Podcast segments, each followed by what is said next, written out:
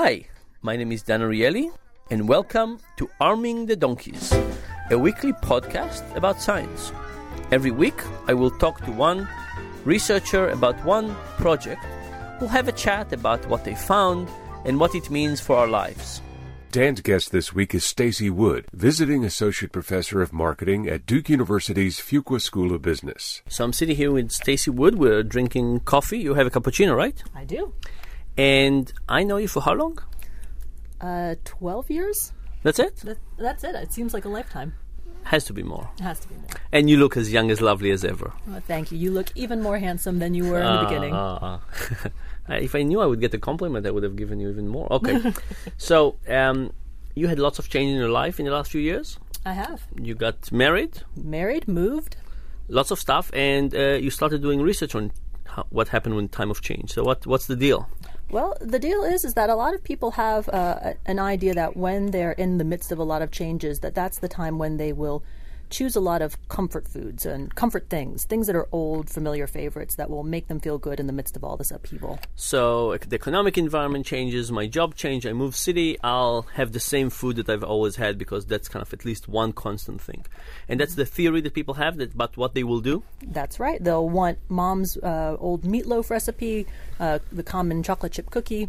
They'll they'll surround themselves with familiar things, like you say, in the areas that they can actually control. And and do they actually do it when the time comes? No, and that's the interesting thing from my research is I found that people w- predict that that's the way they'll behave, but then in choice they don't. So so what do they do? They actually choose more exotic new things. So the more people are in a state of upheaval or change, uh, the more likely they are to choose an unfamiliar, exotic new option rather than their old favorite. And and why? Well, I think it's because when we do a lot of changing, we're in the state of um, of constantly having to make new decisions and new choices. So we're open more to the new options in our environment. You can call it kind of a change mindset. Uh, and when we're in that mindset, we we notice the new and we um, are a little more attracted to the new than than before.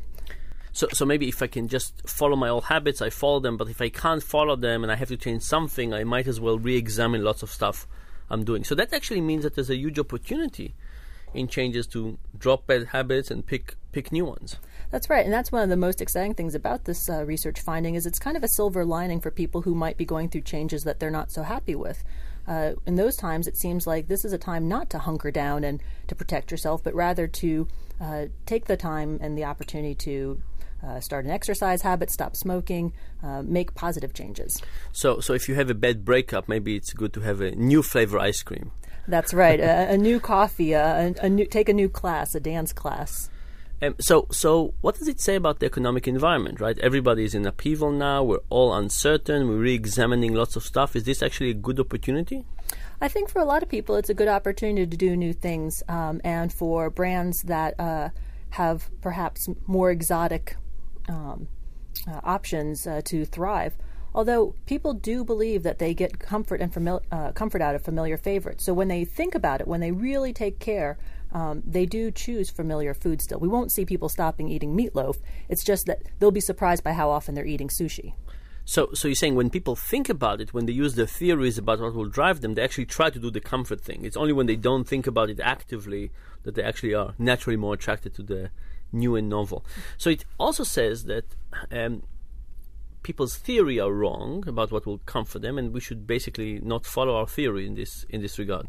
I don't know if they're wrong that it comforts them. It may provide comfort when they do get that meatloaf or that um, familiar song playing on the radio, but they're wrong about when they choose it, and they're wrong about how uh, easy and open, uh, how easy it is to change, and how open they are to new things when other changes are going on. So they should embrace more change. Change begets change.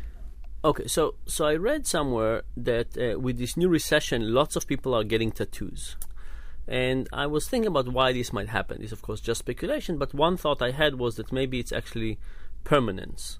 So you know, lots of things are changing. Maybe you want something permanent.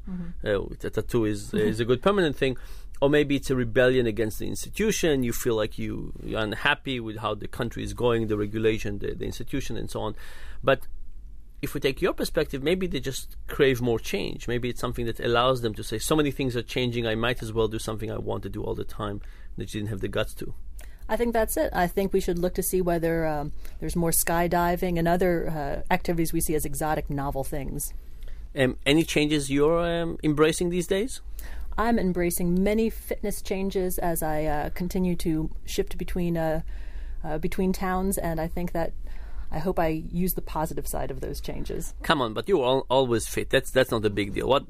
Give us some some dirt, some other habit changes. Let's see, a good habit change. Um, I'm trying to complain less. Uh, I'm trying to be more positive. I think uh, uh, that's the toughest change of all. Okay, I was hoping for something more negative, but thank you very much. Thanks, Dan. This has been Arming the Donkeys, a weekly podcast with Dan Ariely, professor of behavioral economics at Duke University. Learn more at predictablyirrational.com.